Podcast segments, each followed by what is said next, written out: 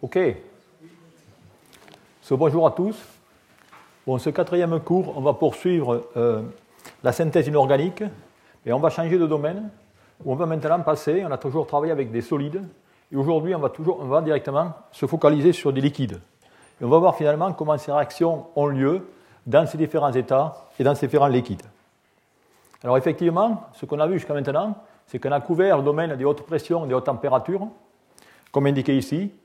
Et dans chaque fois, je vous ai montré qu'il y avait des moyens pour, d'un point de vue énergivore ou énergétique, de trouver des approches qui nous permettent d'obtenir, je dirais, les mêmes résultats, mais à de plus basses températures, en regardant ici les synthèses par autocombustion ou en regardant ici les synthèses par broyage mécanique.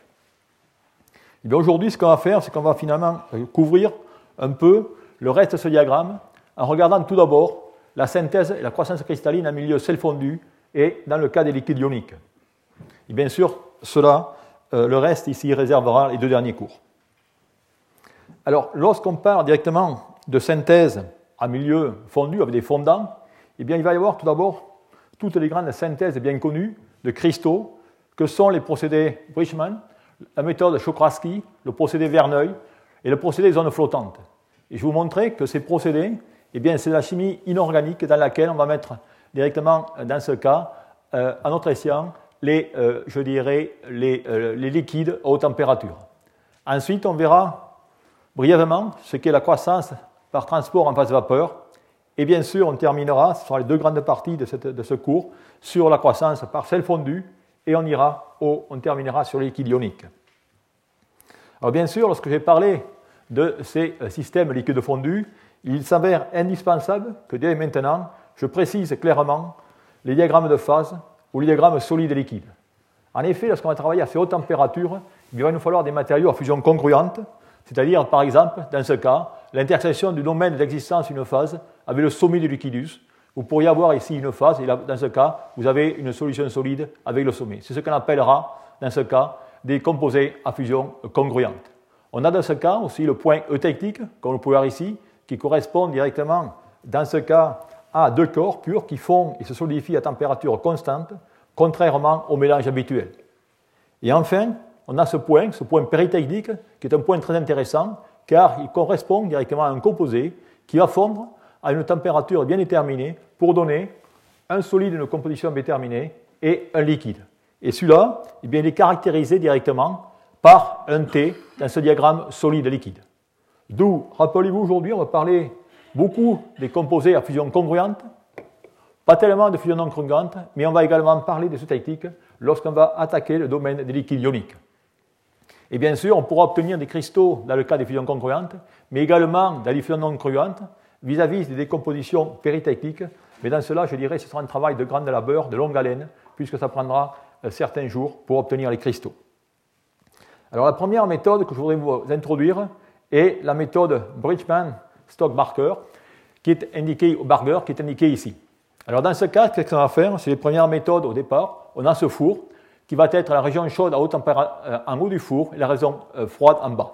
Et on va prendre ces ampoules dans lesquelles on va y mettre les différents, je dirais, euh, composés que l'on veut, soit des alliages, soit des éléments métalliques. Et on va dans ce cas profiter de la forme de l'ampoule pour générer ou créer un germe cristallin qui va ensuite entraîner la croissance. Et on va au fur et à mesure directement passer bien sûr de la zone chaude à la zone froide. Car toutes ces expériences qu'on va avoir à faire, les, principes d'élaboration des monocristaux, eh bien finalement c'est de contrôler la solidification de ces masses, je dirais liquides, directement sur un cristal, euh, un germe cristallin. D'où, dans ce cas, eh bien, le four va monter et l'ampoule va descendre pour euh, directement créer euh, la croissance cristalline. Alors, il y a bien sûr euh, d'autres scénarios dans lesquels on peut utiliser comme la méthode Stork-Barger, comme indiqué ici, ou dans ce cas, eh bien, on va avoir tout simplement un four avec un gradient de température, et dans ce cas qu'on peut voir ici, on va avoir directement le, germe, le cristal, et on va tirer la nacelle ou l'ampoule vers de, de, ce côté. Et dans ce cas, on va toujours passer, bien sûr, de la zone chaude à la zone froide pour cristalliser.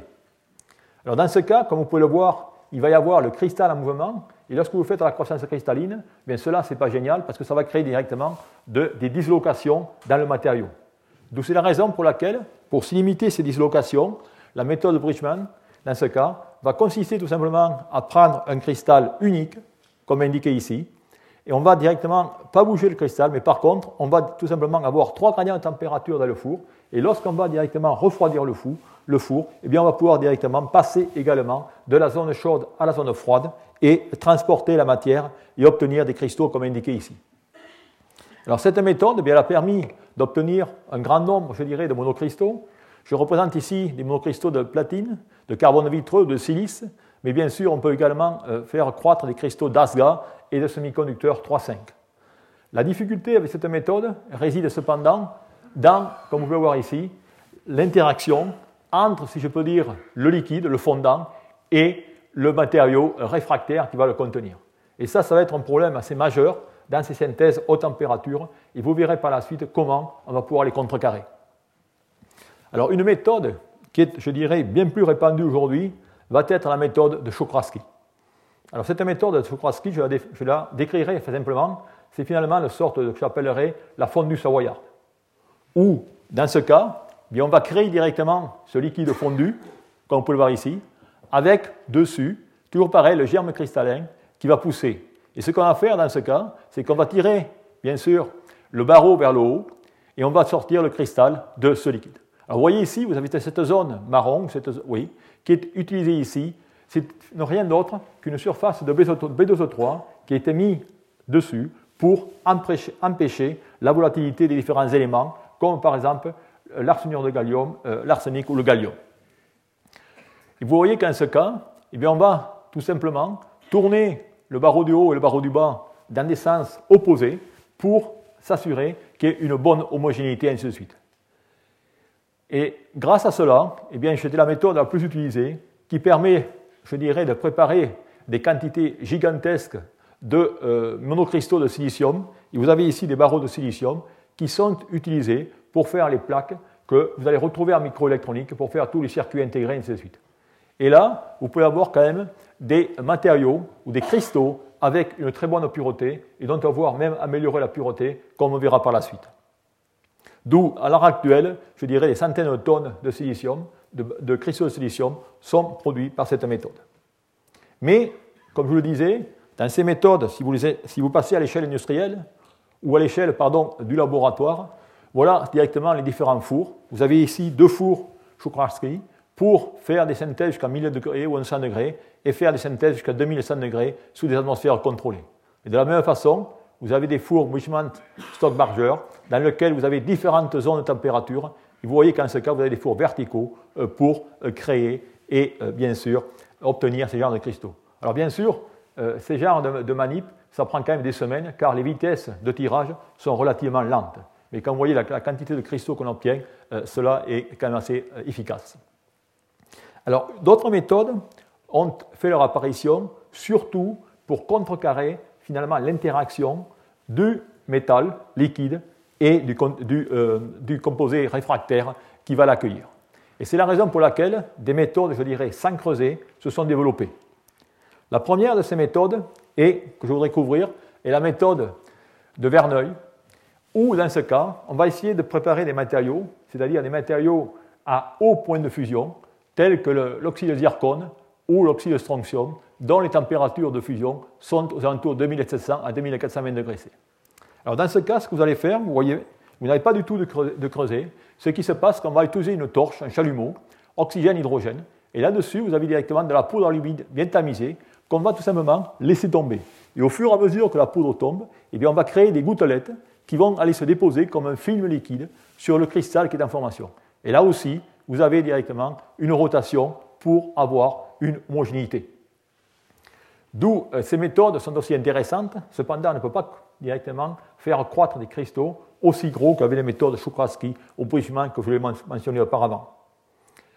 Là aussi, comme vous pouvez le voir, le chauffage est relativement localisé, ce qui fait que c'est relativement sensible aux variations, et on a quand même d'énormes problèmes d'homogénéité dans ces différents cristaux. Mais malgré cela, on peut faire croître des cristaux d'alumine, comme on peut voir ici, ou dans ce cas, dopé au chrome ou dopé à d'autres éléments, on peut obtenir directement des couleurs euh, magnifiques de ces cristaux, mais qui, je le répète ici, contiennent encore des impuretés. Alors pour contrecarrer ces impuretés, il va y avoir d'autres méthodes. Et la méthode qui est bien connue, c'est la méthode des zones flottantes.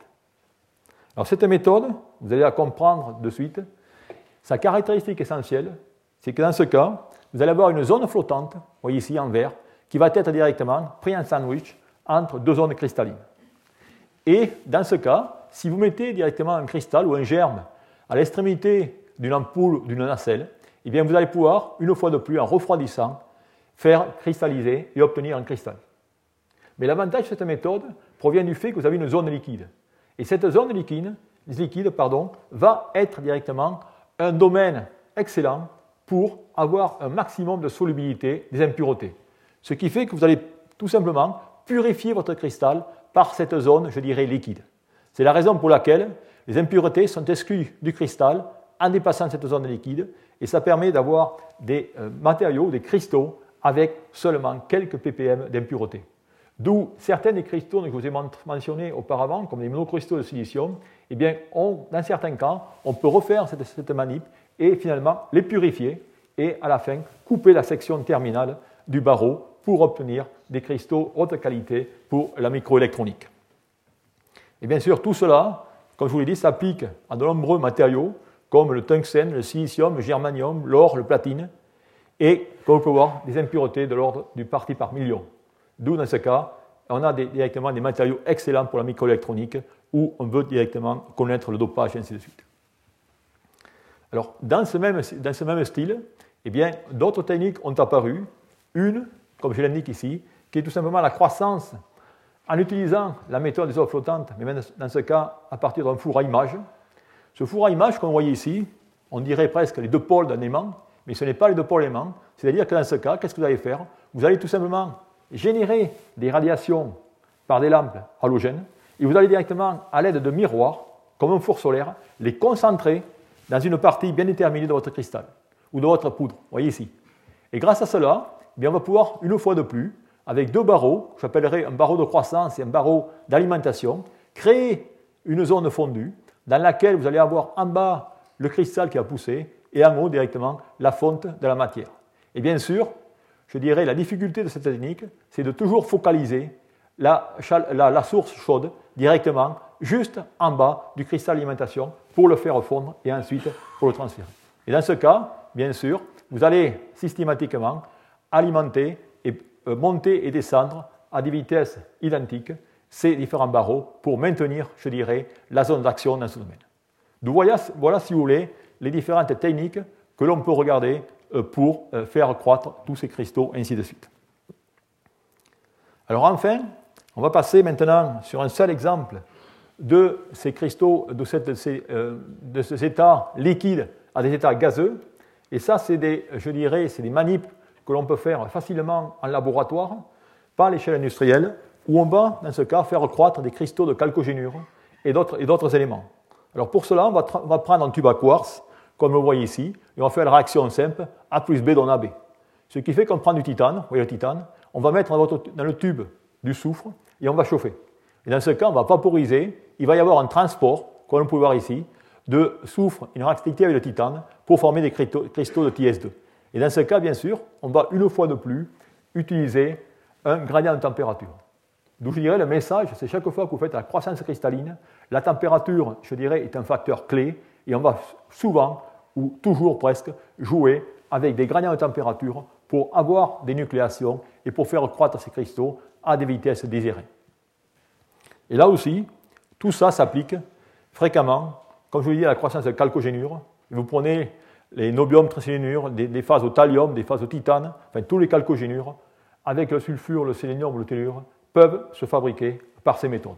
Alors bien sûr, pour les jeunes qui voudraient faire ces manips, il faut quand même calculer les bonnes masses, car sinon, vous avez du soufre, vous allez faire exploser votre tube. D'où, mettez pas trop de soufre de sélénium excès. Donc voilà, si vous voulez, ce que je voulais vous raconter sur ces synthèses, ces croissances cristallines haute température. Alors maintenant, on va voir qu'on va euh, toujours dans le même esprit, dans la même systématique. On commence toujours par les hautes températures et ensuite on va décroître euh, pour faire, je dirais, les mêmes choses. Et bien dans ce cas, on va maintenant passer de ces, ces fondants à des sels fondus. Alors des sels fondus, il est intéressant d'abord de voir que cela n'est pas nouveau et que l'histoire est vieille. Et d'ailleurs, je dirais, la première personne qui a fait les premières manips sur ces sels fondus est un chimiste français bien connu, qui est Henri Moissan. Il est bien connu car c'est lui directement qui a découvert le fluor. Et dans ce cas, eh bien, il a également développé des fours haute température, allant pouvant aller jusqu'à 3000 degrés C, et prétendait, jusqu'à sa mort, d'avoir synthétisé finalement des diamants. Car il avait, chauffé à haute température des fondants de fer avec du carbone et avait obtenu des petits cristaux euh, qui semblaient finalement, avec la morphologie, ou euh, semblaient être du diamant. Malheureusement, il s'est avéré que ces cristaux n'étaient pas du diamant, mais étaient directement du carbure de silicium plus tard. Cependant, il avait tracé la route. Et ce n'est qu'en 1954 que General Electric a plus ou moins repris ses travaux, et bien sûr en utilisant les hautes pressions, comme je vous ai mentionné, car vous savez que le diamant, vous l'obtenez à haute pression, et bien en utilisant les mêmes liquides fondus, si je peux dire, ils ont pu directement synthétiser des diamants de haute qualité, et grâce à cette technique de haute pression, dont je vous ai mentionné la dernière fois, on peut aujourd'hui avoir des productions d'environ 100 tonnes par an de diamants utilisant ces techniques. En parallèle, je dirais à l'époque d'Henri Moisson, il y avait un de ses collègues qui est Paul Lebeau qui, lui, avait directement développé également des synthèses dans des milieux, je dirais, des flux de cuivre et avait préparé de nombreux siliciures. Et un, de ses étudiants, Jolibois, avait utilisé des flux d'étain pour préparer des borures.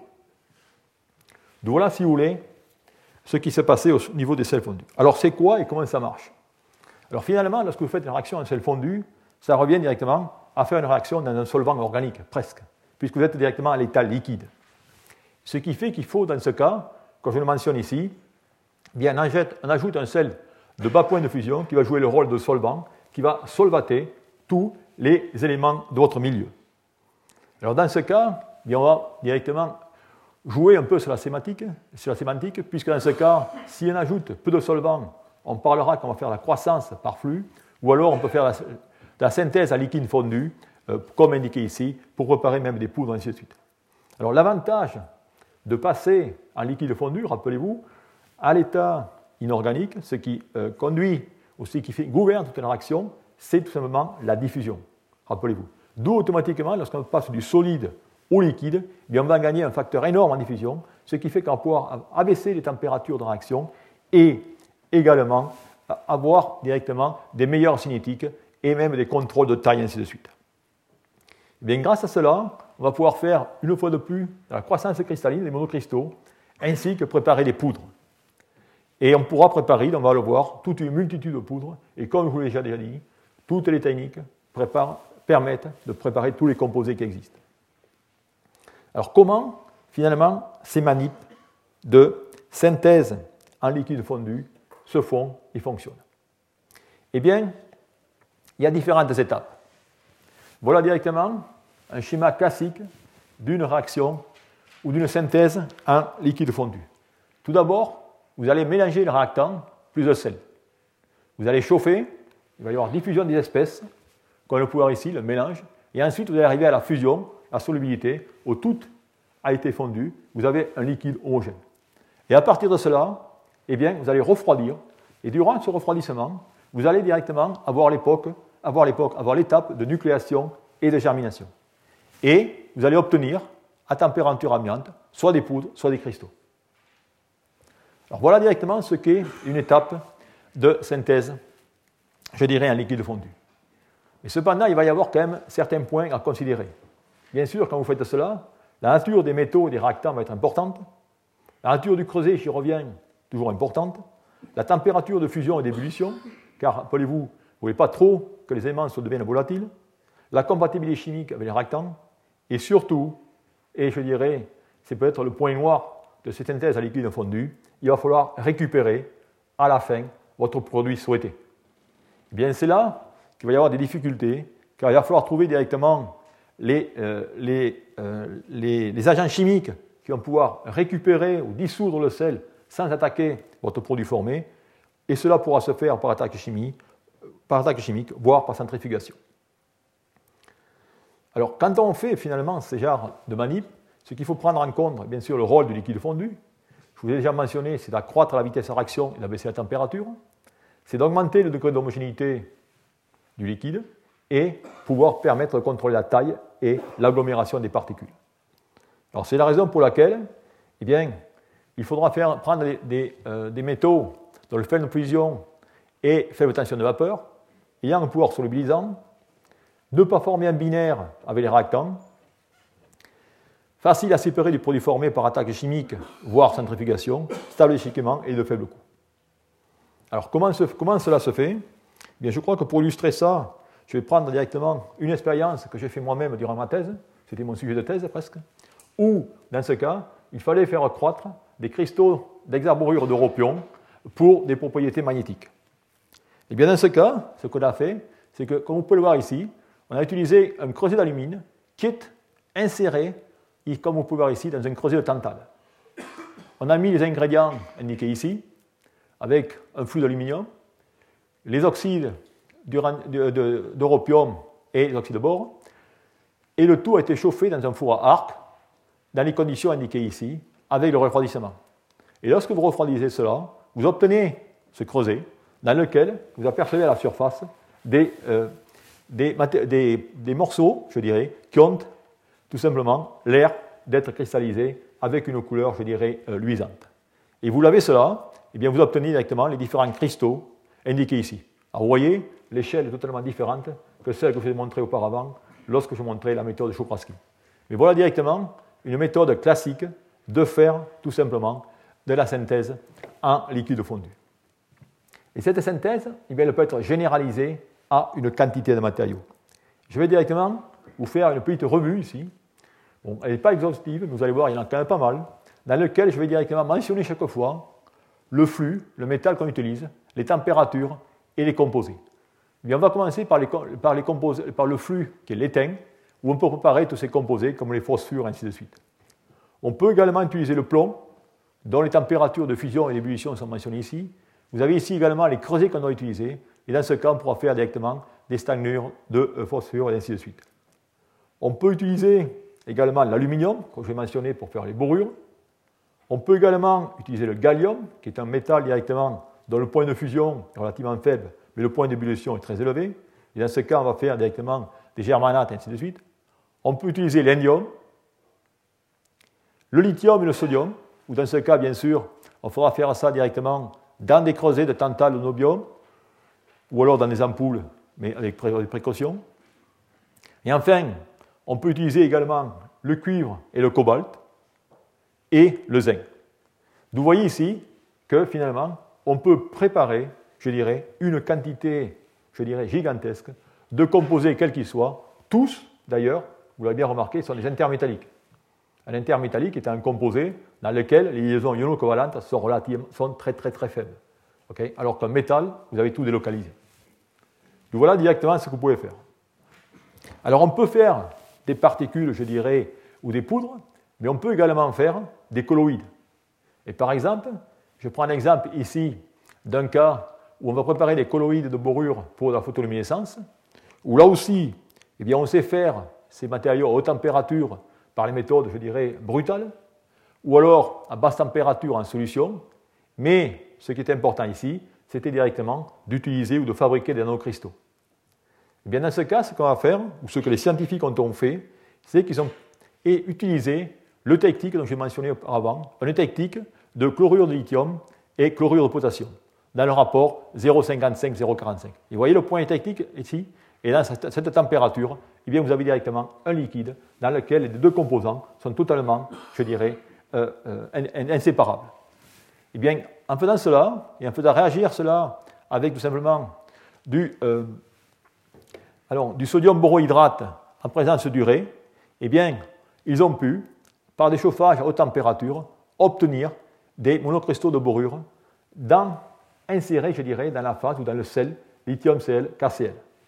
D'où ensuite, il a fallu directement laver tout cela, lavage à l'eau, pour obtenir des poudres borure nanocristallines, dont le caractère nanométrique est indiqué directement sur cette photo de microscopie à transmission, où vous apercevez bien la particule directement de euh,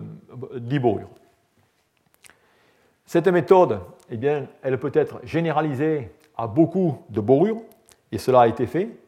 Vous savez que dans ce cas, on peut préparer des hexaborures de terre rare. Rappelez-vous, c'est ce que je vous ai mentionné comme la phase EUB6, des diborures de terre rare, comme indiqué ici, et cela, ces matériaux ont d'excellentes propriétés au niveau thermoélectrique, voire au niveau supraconductivité, puisque la phase, par exemple, MgB2 est un supraconducteur. Ils ont pu également préparer des borures de molybdène, qui dans ce cas présentent des intérêts au niveau de l'électrocatalyse et des matériaux de coupe.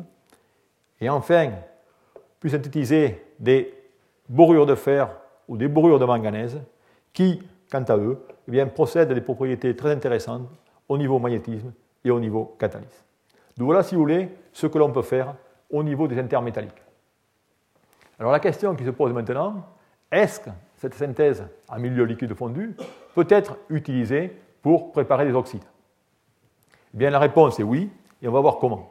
Alors, dans le cas des oxydes, eh bien, là aussi, la difficulté ou le problème va être tout simplement de déterminer le choix, je dirais, du solvant.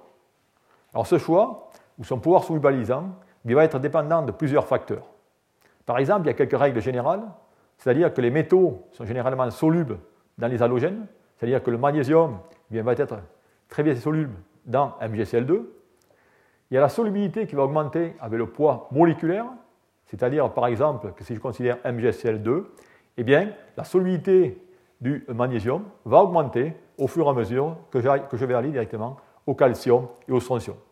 Mais enfin, dans les oxydes, le tout, une fois de plus, va être réglé par cette fameuse théorie HSAB, ou la théorie acide base de personne, je vous l'ai mentionné déjà, ou dans ce cas, eh bien, c'est finalement le caractère dur et mou des différents éléments qui va le contrôler, lequel va être soluble ainsi de suite. Et c'est ainsi que MgO, par exemple, sera très peu soluble dans CaCl2, alors que CaO ou CRO, qui sont beaucoup plus mous, sera beaucoup plus solide. Par contre, dans le cas de SiO2, qui est dans ce cas, rappelez-vous, un acide très fort, et bien dans ce cas, seule une espèce nucléophile comme F- va directement le solubiliser. C'est la raison pour laquelle on aura recours au fluorure de lithium et ainsi de suite. Alors, quels sont les éléments ou les, solvants les plus utiles? Bien, Je dirais, vous, vous faites la littérature, on verra par la suite, vous allez toujours retrouver les mêmes. Vous avez les sels d'halogénure, vous voyez, lithium Cl, KCl, ils sont tous indiqués ici avec les compositions. Lorsque j'ai mis un A ici, ça veut dire que c'est la composition E technique, et avec les températures de fusion. Vous voyez les températures de fusion qui vont de 300 degrés à 600 degrés. Ensuite, il va y avoir, également des sels que j'appellerai les sels oxygénés, que sont les nitrates, les sulfates ou les hydroxydes. Alors ces sels, eh bien, ils sont tous considérés comme des bases de type Lux-Flood.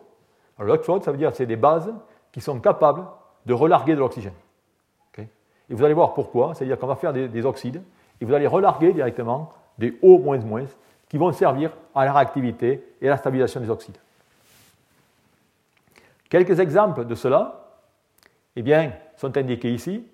Je vous ai mentionné la, possibilité de fabriquer des oxydes binaires. Vous voyez, je prends un sulfate d'aluminium que je fais réagir avec un nitrate. Eh bien, je vais obtenir dans ce cas l'alumine L2O3. La même chose pour, je parle directement de TiCl2, je vais pouvoir obtenir dans un flux de nitrate, du TiO2, la même chose pour du chlorure de zinc dans, je dirais, un nitrate également. On peut faire des oxydes, on peut également faire des hydroxydes. Vous avez ici directement un hydroxyde de euh, lantane qui est obtenu par une technique NaOH-KOH à 200 degrés. et on peut également faire des composés ternaires, des titanates et ainsi de suite. vous avez ici la phase Na2-Ti6O13 qui est un composé intéressant pour les électrodes négatives d'accumulateurs ion sodium qui peut se faire, je dirais, en milieu NaCl, liquide fondu, aux environs de 100 degrés, ainsi de suite. Donc voilà, si vous voulez, ce que l'on peut faire au niveau euh, des oxydes. Alors maintenant, je voudrais vous montrer que on va pouvoir utiliser cette méthode des sels fondus pour préparer les matériaux d'électrode. Et une fois de plus, je répète, tous ces matériaux d'électrode, il y a 50 façons de les faire. Et toutes les techniques peuvent être appropriées. La première, la première que je vais mentionner, c'est bien sûr le matériau d'électrode le plus classique, qui est l'oxyde de cobalt, lithium oxyde de cobalt. Vous voyez que celui-ci peut se faire directement par la méthode céramique à 900 degrés C. Eh bien, on va voir qu'il va y avoir plusieurs façons de le faire en liquide fondu. En effet, voilà directement différents liquides fondus qui sont dans les mélanges sont indiqués ici, eh bien, voilà les températures dont on va utiliser et les différents réactants.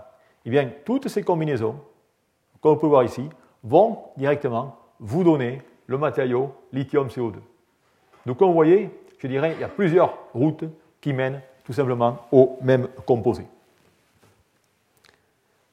Ensuite, eh bien, d'autres composés, comme par exemple le spinel, qui est substitué manganèse, qui est substitué au nickel, ou dans ce cas, eh bien, on va utiliser directement ce liquide fondu LiOH LiCl en combinaison avec hydroxyde pour préparer le mélange lithium NiO5 Mn1504 O4. Et vous voyez qu'en ce cas, eh bien, la réaction va pouvoir avoir lieu à une température de 700 degrés et on va utiliser un rapport 4 sur 2. Ça veut dire qu'en ce cas, j'aurai 4 fois plus directement de lithium Cl que de lithium OH.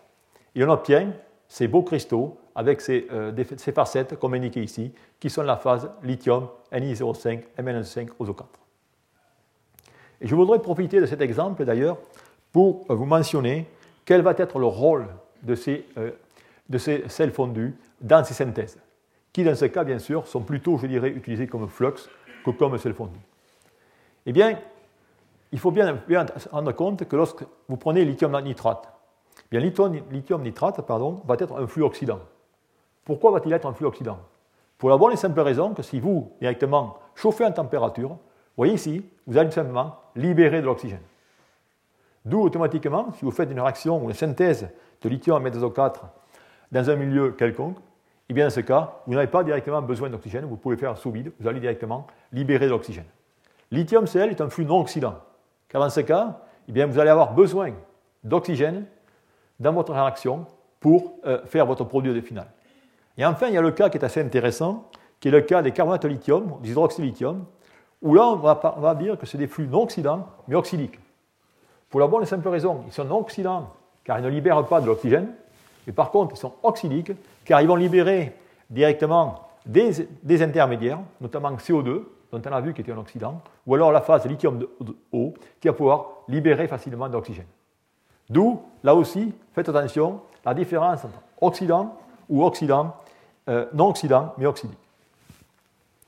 Alors, ces synthèses, eh on va pouvoir quand même voir dans certains cas qu'une synthèse en liquide fondu va apporter, je dirais, une certaine valeur ajoutée à d'autres matériaux d'électrode.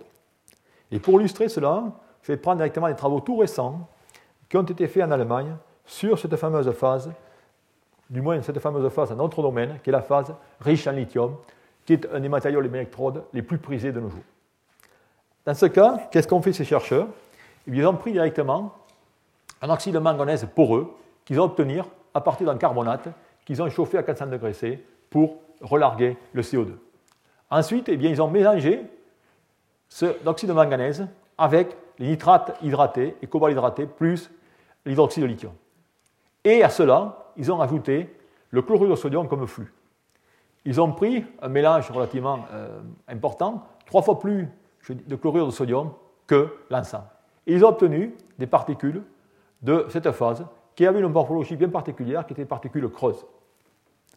En effet, si vous regardez les photos de microscopie électronique, vous apercevez effectivement que dans ce cas, vous avez tout d'abord une porosité, je dirais, excellente des particules, ou je dirais des agglomérats, et également vous avez des particules de type, je dirais, donuts, avec des trous à l'intérieur. Et ça, bien, c'est une morphologie relativement intéressante pour faire des matériaux d'électrode avec une bonne cinétique, et la raison pour laquelle ils ont pu obtenir de très bonnes performances en puissance, et également en tenue de cyclage. Donc voilà, si vous voulez, ce qui peut se faire. Alors je terminerai sur un autre matériau d'électrode, pour vous dire qu'on peut tous les faire. Ce sont les phases maintenant du type silicate, qui ont été utilisées pas mal comme matériaux d'électrode, mais n'ont pas commercialisé pour la bonne et simple raison que leurs potentiels sont relativement trop faibles, aux alentours de 3 volts. Et eh bien dans ce cas, une fois de plus, en utilisant cette combinaison et cette technique, eh bien, la phase lithium de FiSiO4 peut être effectuée avec des performances qui, je dis, qui je, je citerai ici, sont relativement tout à fait correctes. D'où voilà, si vous voulez, un peu, je dirais, une panoplie de ce qu'on peut faire sur liquide fondu. Et une fois de plus, la question qui se pose, c'est comment on pourrait utiliser cette méthode pour avoir directement un, plus large panorama de composés et exploiter mieux cela. Bien là aussi, je vais partager avec vous des expériences qui sont relativement récentes, qui datent d'un an, qui ont été faites à l'Université de Chicago par un groupe qui est un spécialiste des liquides fondus. Ils ont décidé directement cette fois de ne plus reposer sur l'empirisme, mais de comprendre réellement ce qui se passe dans les réactions. Et ce qu'ils ont fait, c'est qu'ils vont directement maintenant étudier la formation de ces phases in situ dans le sel fondu. Pour ce faire, bien regardez ce qu'ils ont fait. Ils ont directement mis leurs ingrédients dans un capillaire de 0,7 mm de diamètre. C'est-à-dire qu'en ce cas, ils mettent cuivre plus K2S3 dans ce capillaire qui va être chauffé par cette résistance chauffante. Et ils vont directement, par la suite, vous allez voir, chauffer en température et observer ce qui se passe au niveau des phases qui vont se former et des phases qui vont directement disparaître lorsque le produit va être chauffé et refroidi. Alors tout d'abord, voilà les manips. Dans un premier temps, ils ont quand même vérifié que leur, leur appareillage était parfaitement adéquat. Et ce que vous voyez ici, c'est finalement, c'est le diagramme de diffraction X en rouge. Et si vous décomposez ce diagramme, vous apercevez que vous retrouvez bien les phases K2S3 cuivre. Si vous faites la différence, vous n'avez rien du tout, c'est normal, c'est la somme des spectres. Bien, poursuivant la même, philosophie, bien maintenant, qu'est-ce qu'ils ont fait? Ils ont pris directement cette manip, ils ont chauffé. C'est-à-dire, on chauffe, et vous, apercevez ici que vous avez différents domaines de diffraction collectés en fonction de différentes températures. Ça veut dire qu'en ce cas, eh bien, on peut suivre directement les phases qui se forment et qui disparaissent. Vous voyez qu'ici, par exemple, à 320 degrés, voilà le diagramme de diffraction X, et voilà ce que vous décidez de l'interpréter, eh bien, vous mettez à jour une nouvelle phase, qui est la phase K sur 3 S2. Et ensuite, ce qui est bien, c'est que vous pouvez refroidir à température ambiante et voir la stabilité de cette phase ou comment elle va se transformer dans d'autres phases. D'où, grosso modo, par cette manip, vous pouvez finalement comprendre les mécanismes réactionnels. Lorsque vous avez fait ces manips, eh bien vous pouvez directement résumer tout ça, je dirais, dans ces clichés, ou ce que je montre ici, regardez, vous voyez, je monte en température et c'est le temps de réaction. Et vous voyez, je peux directement savoir quelles sont les phases qui se forment. Et vous voyez, j'ai la phase K, CU3, S2, et la phase K3, CU4, S4, qui est une nouvelle phase. Et ensuite, vous voyez, regardez, lorsque je, je descends de 600 degrés à 50 degrés C, vous voyez qu'à température ambiante, eh bien, je n'ai plus que cette phase K3, C8, S6. Et ainsi de suite, je peux finalement voir les phases stables, les phases qui vont directement être maintenues en température, et ensuite, une fois que j'ai identifié cela, eh il suffit que j'aille au laboratoire et refaire mes synthèses à les bonnes proportions pour stabiliser cette phase. Et là aussi, je vous ai mentionné Q plus K2S3, on peut mettre, changer la quantité, je dirais, de, de fondants et de matériaux et avoir directement une vue, un landscape, si je peux dire, de tout ce qui se passe. Et c'est ainsi, pour vous donner et faire l'histoire courte, eh bien que dans ces systèmes, les phases connues, eh bien, étaient celles-ci. Et grâce à ces simples expériences, je dis simples, ces expériences que j'ai peut-être obligé de, euh, de signaler, qui se font quand même sur une ligne synchrotron pour avoir bien sûr des bonnes résolutions ils ont pu mettre en évidence toutes ces nouvelles phases. Donc je dirais que maintenant, eh bien, on a une méthode puissante par ces techniques de diffraction in situ à haute température, en capillaire, avec des liquides fondus, pour, je dirais, euh, prospecter de nombreux ternaires, ainsi de suite, et mettre à jour de nouvelles phases. Donc voilà, si vous voulez, un peu l'histoire des sels fondus. Alors si je dois vous donner un bilan partiel sur ces sels fondus, eh bien, j'espère que vous ai convaincu que cette synthèse permet, je dirais, de faire une multitude de nouvelles phases, de nouveaux composés, et à des températures qui ne sont pas extrêmes, c'est-à-dire quand il y a des températures entre 500 et 800 degrés C. Mais cependant, il y a quand même certaines difficultés. Celle que j'ai mentionnée, et qui est une difficulté réelle, c'est la limitation associée à la récupération du composé recherché. Il y a également, et je pense que vous aurez pu vous en douter, des problèmes de pureté car on prépare des phases à lithium, on va mettre directement des fondants qui contiennent du lithium, d'où il y a dans ce cas des problèmes d'impureté, c'est-à-dire d'incorporation d'ions dans ces structures. mais pour cela, on peut quand même les contrecarrer. Eh bien, les contrecarrer, c'est tout simplement en utilisant des sels qui vont être présents dans le produit attendu. C'est exemple directement la synthèse de SR2 ALTAO6 qu'on va faire des sels de chlorure de strontium. Ou alors jouer finalement sur la différence de taille entre les ions de mon, de mon sel et directement le produit final. C'est la raison pour laquelle, si on veut faire la synthèse de PbZrO3, eh on peut faire ça dans les sels de B2O3 et on est sûr qu'on n'aura aucune directement interaction entre le, plomb ou le bore, ainsi de suite. D'où, et finalement quand même, eh bien, ce que j'ai montré, c'est que cette synthèse est limitée à des températures de 300 degrés C, car dans ce cas-là, il faut, trouver les bons flux, ainsi de suite. D'où cela eh bien, va m'amener finalement à la dernière partie de cet exposé, qui va consister à regarder filirer les liquides ioniques. Bien, où est-ce qu'on en est finalement dans cette situation? Si on regarde le chimiste du solide, comme vous pouvez voir ici, eh bien, il a quand même exploré en tant que céramiste pas mal de domaines. On peut aller aux alentours de 400 ou 500 degrés jusqu'à 1000 degrés, et ainsi de suite. Et dans ce cas, on aura une réactivité, c'est-à-dire une diffusion des particules, des atomes relativement correcte. Et de l'autre côté, vous avez la chimie, les chimistes de solution qui travaillent avec les solvants organiques. Et dans le cas, vous avez des communautés de frustrés, parce que d'un côté, eh bien, c'est trop froid pour aller directement à des températures de ce domaine de 300 degrés, et ainsi de suite. Et les gens qui font des solutions, eh bien, les solvants se décomposent avant d'arriver à 300 ou 400 degrés. D'où, il se trouve qu'en ce cas, on a montré que les sels fondus nous permettent, si je peux dire, d'avancer dans ce domaine, mais ils ne sont pas encore suffisants. Et les solutions, on peut les pousser aux extrêmes et arriver aux alentours de 250 degrés. Mais si vous voulez, il y a un domaine ici, eh bien, qui est encore inexploré et qui nous manque fortement en synthèse inorganique. Eh bien, ce domaine, c'est un peu ce qu'on va voir maintenant, c'est-à-dire comment pouvoir explorer ces milieux, ces réactions, ces phases métastables qui existent dans ce domaine de température. Mais il se trouve qu'il y a une autre classe de matériaux qui va être propice à ce domaine de température, et ce sont les liquides ioniques. Et ces liquides ioniques, eh bien vous allez voir, ils ont été utilisés depuis, je dirais, des cinquantaines d'années ou des, dizaines d'années par les chimistes organiciens, ils avaient totalement été ignorés par les chimistes inorganiciens. Vous allez voir directement, par quelques exemples, ce qu'on peut faire grâce à ces liquides ioniques. Alors, ces liquides ioniques, c'est quoi? Eh bien, ces liquides ioniques, finalement, on va appeler ça des molécules organiques qui sont faits, ou des sels organiques, qui sont faits directement de cations et d'anions organiques, comme indiqué ici. Mais leur propriété, c'est qu'ils sont liquides à température ambiante, au contraire des sels inorganiques, les fameux sels fondus dont j'ai mentionné, NaCl, qui eux, bien, il va falloir les fondre à des températures relativement élevées, à 600 ou 700 degrés. Eh bien, c'est ces liquides ioniques qu'on va directement utiliser, dans lequel, si je compare ici un sel inorganique avec un liquide ionique, il va y avoir une dissymétrie dans les différentes sortes de cations et les différentes sortes d'anions.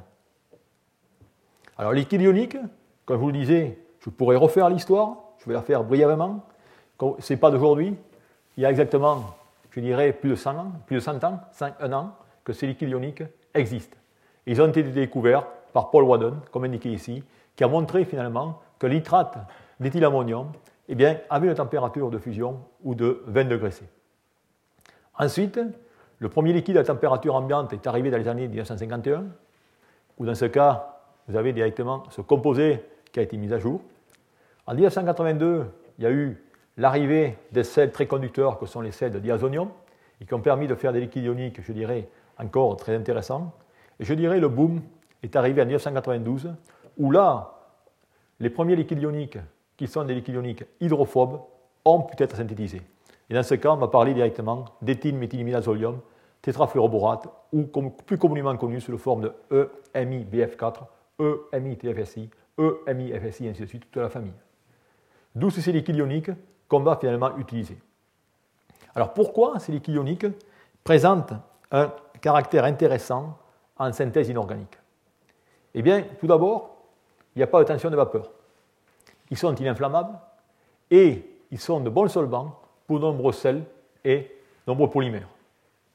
De plus, eh bien, ils ont une stabilité thermique supérieure à 300 degrés, comme vous pouvez le voir ici sur ces courbes directement d'ATG. Vous voyez que certains peuvent même aller plus haut, ce qui est encore plus important, c'est que de riche famille, car dans ce cas, vous voyez, on est en chimie organique et on peut avoir directement, je dirais, tout couplage, tout mariage entre espèces cationiques et espèces anioniques. Et si on regarde, il y a plus de 15 000 théoriquement fictifs anioniques liquides qui pourraient être, qui pourraient être fabriqués, et aujourd'hui, plus de 1000 ont été réalisés. Ce qui fait que vous avez une bibliothèque de composés, je dirais gigantesque, que vous allez pouvoir utiliser à bon escient pour guider vos réactions par la suite. Enfin, et non négligeable, c'est que rappelez-vous en chimie inorganique, eh bien lorsqu'on fait un produit avec les flux, il fallait le récupérer. Eh bien ici, c'est très simple, c'est de la chimie inorganique. La chimie organique, par contre, on va pouvoir directement utiliser des lavages au dichloroéthane et à l'éthylacétate pour récupérer les produits. Donc voilà finalement ce qu'on va pouvoir faire. Alors des avantages, bien sûr, il y en a certains, c'est le coût et aussi les faibles conductivités à basse température ou quand on veut utiliser cela pour des, euh, électrolytes liquides dans les batteries à ion lithium, eh bien on est limité par ces faibles conductivités. Alors, quelles sont les familles de liquides ioniques qui sont utiles en chimie inorganique? Eh bien, je dirais, on va les déterminer par les cations, les anions. les plus abondants et les plus utilisés seront les ammoniums, les phosphoniums, les sulfoniums, et bien sûr, ce qu'on va utiliser fortement pour la synthèse inorganique, les pyridiniums et les. J'ai oublié le i ici. Les, anions, sont indiqués ici. Alors maintenant, lorsque vous faites ce, mariage, vous allez, vous allez, pouvoir avoir deux sortes de liquides ioniques. Les liquides ioniques hydrophobes, vous allez utiliser directement BF4, PF6, ainsi de suite, ou les trifluorosulfoimides ou les fluorosulfoimides, comme indiqué ici, ou alors, vous pouvez avoir, dans le cas des sulfates, ainsi de suite, ou des carbonates, avoir, dans ce cas, des groupements hydrophiles, des liquides ioniques hydrophiles. Donc voilà, si vous voulez, à peu près le panorama de liquides ioniques qu'on pouvoir utiliser. Alors, qu'est-ce qu'on fait? Eh Bien, Avec cela, je vais vous montrer directement ce qu'on a pu faire au niveau de la synthèse inorganique. Tout d'abord, une fois de plus, répéter les matériaux connus et ensuite directement trouver de nouveaux matériaux. Alors, au niveau des matériaux connus, eh on va prendre le matériau que tout le monde connaît maintenant, qui est LiFPO4. Et c'est un matériau qui, auparavant, était synthétisé à des températures de 700 ou 800 degrés. Et maintenant, on va faire une réaction relativement simple en utilisant les ingrédients ici et à des températures de 220 ou 300 degrés. Et ce qu'on fait, et on va suivre directement la réaction, ou on peut faire ça directement dans, je dirais, des ballons ouverts, et on peut voir directement l'évolution de la réaction en fonction du temps. Et vous voyez qu'en 24 heures, à 220 degrés, eh bien, on peut synthétiser la fameuse phase lithium FePO4 avec des particules de caractère nanométrique. On peut également maintenant jouer sur la nature des liquides ioniques, leur conformation, pour finalement orienter sa réaction et faire des cristaux. Je vous montre ici par exemple un exemple simple où on fait la même réaction, mais on va changer la nature du liquide ionique, c'est-à-dire qu'on va changer la nature du cation et notamment de la chaîne alkyle ici, qui va se terminer par un groupe cyano dans ce cas, et qui dans ce cas va tout simplement être des alcanes, C2, C18. Et vous voyez qu'en ce cas, il y a des morphologies totalement différentes dues à des orientations totalement différentes. et on peut même obtenir des cristaux, tout ça pour montrer que ces liquides ioniques eh bien, vont servir ou jouer le rôle de solvant, mais également servir d'agent structurant directionnel. Alors, on peut poursuivre ces liquides ioniques et faire des synthèses maintenant mélangées, c'est-à-dire qu'on peut directement utiliser les liquides ioniques et avoir des mélanges avec de faibles quantités, je dirais, d'eau, comme indiqué ici. Et dans ce cas, eh bien, l'eau va faire, si je peux dire, des gouttelettes à l'intérieur de liquides ioniques. Et si on utilise un surfactant, on va pouvoir, dans ce cas, créer des micelles. Et les produits vont directement se dissoudre de préférence dans ces micelles qui sont de l'eau plutôt que dans les liquides ioniques. D'où par conséquent, on va pouvoir avoir des milieux dans lesquels finalement, si on exagère, on peut dire on a créé des nanoréacteurs où on va faire directement une nanoréaction dans cette goutte liquide. D'où par conséquent, voilà ce que l'on peut faire. Et en jouant avec ces mélanges ou ces faibles quantités d'eau, en jouant, je dirais, sur les différentes fonctions de liquide ionique, notamment au niveau du cation, eh on peut obtenir différentes morphologies, comme est indiqué ici, voilà, vous avez ici des poudres de lithium euh, MPO4 à de l'échelle nanométrique avec des caractères directionnels bien marqués. Et non seulement dans la morphologie, on peut dans ce cas eh bien, abaisser les températures de synthèse, c'est-à-dire que la plupart des matériaux que vous préparez à température de 7 à 800 degrés, eh bien, on peut aujourd'hui les obtenir à 200-250 degrés. Alors bien sûr, ces liquides ioniques, je ne voudrais pas vous laisser avec le message qu'on peut les utiliser de façon aveugle. Il y a quand même de la chimie derrière. Je vais vous montrer deux exemples dans lesquels finalement il faut un peu de réflexion pour savoir le liquide ionique qu'il faut utiliser. Ces exemples, je vais les montrer sur un composé dont la formule est indiquée ici, NaFePO4F. On a voulu synthétiser ce liquide ionique, ce euh, composé avec les composants, un phosphate de sodium, plus un difluorure de fer. Et lorsqu'on a fait la réaction, quelle que soit la température de synthèse, quels que soient les mélanges, on n'a jamais obtenu de réaction, ça n'a jamais marché. Pourquoi? Parce que dans ce cas, ce qu'on a réalisé plus tard, c'est que vous avez directement un proton acide, et ce proton acide, eh bien, était totalement déprotoné et réagissait avec F-, qui est une base forte. Par conséquent, la simple astuce dans ce cas, pour que la réaction fonctionne, eh bien, il a fallu bloquer ce proton acide, et cela a pu, être fait en mettant un groupe, un méthyle ici. Et ainsi, on a pu directement obtenir ce composé à l'échelle nanométrique. Le deuxième exemple concerne encore un phosphate fluor, où dans ce cas, on veut préparer de lithium 3PO4 plus FeF3. Notez qu'en ce cas, le fer plus 3, et on veut préparer ce composé dans lequel le fer plus 3. Bien dans ce cas, lorsqu'on faisait la réaction, là aussi, on n'a jamais pu obtenir ce composé. Par contre, ce qu'on voyait, c'est chaque fois qu'on ouvrait notre, notre, euh, notre, milieu réactionnel, eh bien, il y avait une odeur forte de H2S. Ce qui, voulait dire, c'est que le composé ou le liquide ionique était décomposé. Eh bien, ce qui se passait dans ce cas, c'est tout simplement qu'il y avait directement une réaction du liquide ionique avec le fluor qui était attaquée pour libérer du H2S. Et pour contrecarrer cela, eh on a changé finalement, dans ce cas, le contre l'anion. On est passé directement à un sulfate pour obtenir ce fameux composé. Donc voilà ce qu'on peut faire. Alors maintenant, je vais vous montrer quels sont les nouveaux composés qu'on a pu directement fabriquer avec ces liquides ioniques. Eh je vais commencer par un composé euh, classique qui est un fluorosulfate de magnésium. Voilà finalement un composé qui était rapporté dans la littérature dans les années 2000, où les gens avaient synthétisé directement cette phase avec les réactions indiquées ici.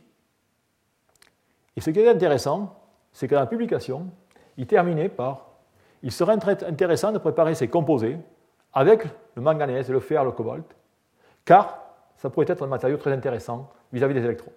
Cependant, il ne pouvait le faire. Il ne pouvait le faire pour la bonne et simple raison, c'est que lorsque vous travaillez à des fluorosulfates, eh bien vous êtes limité à la méthode céramique, puisque la chimie des sulfates en milieu aqueux est relativement difficile, parce que vous avez directement des passages en solution. D'où la question, c'était comment faire cela? Bien, Vous allez voir que si on prend maintenant un milieu liquide ionique, c'est-à-dire qu'on a un milieu réactionnel qui est totalement différent, et bien dans ce cas, on va pouvoir, en utilisant ces matériaux au départ, et travailler dans ce milieu liquide ionique, préparer cette nouvelle phase, comme indiqué ici. Et on a pu obtenir une nouvelle phase dont la structure était finalement celle escomptée, mais qu'on pouvait préparer, avec des propriétés électrochimiques dont je pense qui sont intéressantes. Bien, cela vous montre directement que voilà un composé qui ne pouvait être préparé, car, comme je mentionnais, il était thermodynamiquement instable pour des températures supérieures à 320 degrés, ce composé se décompose, et de plus, ce composé était soluble en l'eau. Bien, seule la synthèse liquide ionique nous a permis directement d'obtenir ce composé. Et, bien sûr, sachant que ce composé existe, ensuite on a pu, par d'autres méthodes de synthèse, le préparer. Nous voilà un exemple.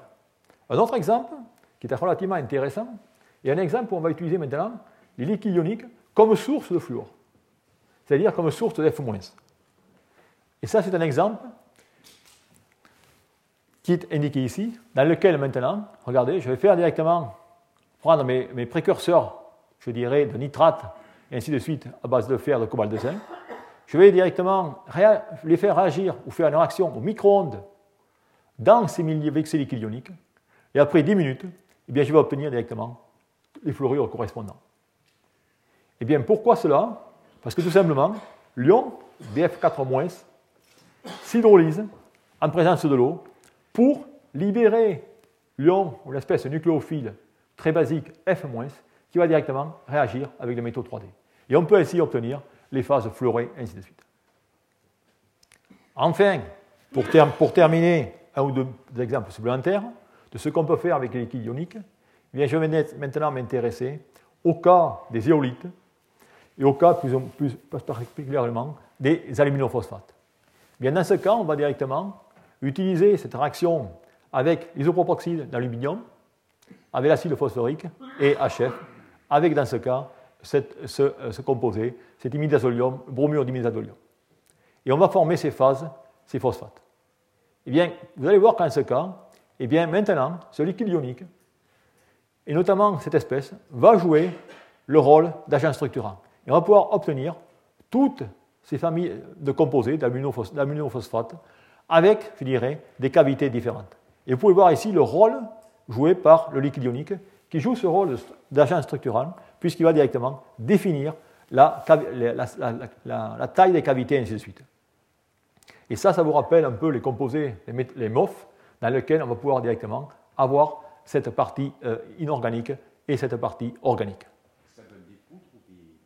Ça donne des poutres, des poudres. Ça donne des poudres. Et enfin, pour terminer, pour finalement voir les deux exemples, c'est que maintenant, on va utiliser ce fameux eutectique dans lequel on va pouvoir, dans ce cas, utiliser ce euh, chlorure d'hydroxyméthyle ammonium, dont le point de fusion est 300, degrés, et vous mélangez avec l'urée, vous avez un point de fusion de 12, degrés C. Bien maintenant, on va utiliser les mêmes réactions que précédemment, mais avec cette technique. Bien là aussi, on va pouvoir obtenir des nouvelles phases avec des structures ouvertes, comme indiqué ici. Et vous voyez qu'en ce cas, eh bien, ce qui va jouer le rôle structurant, c'est la décomposition de l'urée qui va vous donner cet ammonium quaternaire qui va ensuite être le structurant dans cette partie. D'où, et là, ensuite, eh bien, on va pouvoir directement, par des réactions, bien que ces canaux soient relativement simples, par des réactions d'échange cationique, remplacer par ces espèces ammonium par ces, espèces, ces cuivres, ainsi de suite. D'où, j'en arrive finalement à la fin de cet exposé, et laissez-moi conclure en vous rappelant les trois secteurs qu'on a vus séparément. Voilà, domaine et température. on est passé à milieu liquide fondu de 1300 degrés C à 300 degrés C. On a vu à haute température l'utilisation des fondants pour faire tout ce qu'est la croissance cristalline et de faire tous les cristaux nécessaires à la microélectronique aujourd'hui, que sont le silicium, l'asga et ainsi de suite. Ensuite, on s'est intéressé au domaine des sels fondus, et dans ce cas, les sels fondus, nous avons vu qu'on pouvait faire à la fois de la croissance cristalline, mais bien sûr des cristaux de taille limitée, comme indiqué ici, et surtout de nouvelles phases. Et c'est une méthode, je dirais, très intéressante, avec notamment aujourd'hui des études purement d'insitu pour déterminer notre matériel. Et enfin, on est passé de ces sels fondus au liquide ionique, où là on a mentionné de nombreuses phases, comme indiqué ici, et je dirais une multitude d'opportunités avec ces matériaux, ces nouveaux matériaux, notamment au niveau de la chimie organique, où l'on peut, je dirais, dans le futur, espérer de faire directement des phases métastables, mais également de profiter de la chiralité de ces liquides ioniques pour faire des phases inorganiques chirales. J'en terminerai là. merci, merci de votre attention.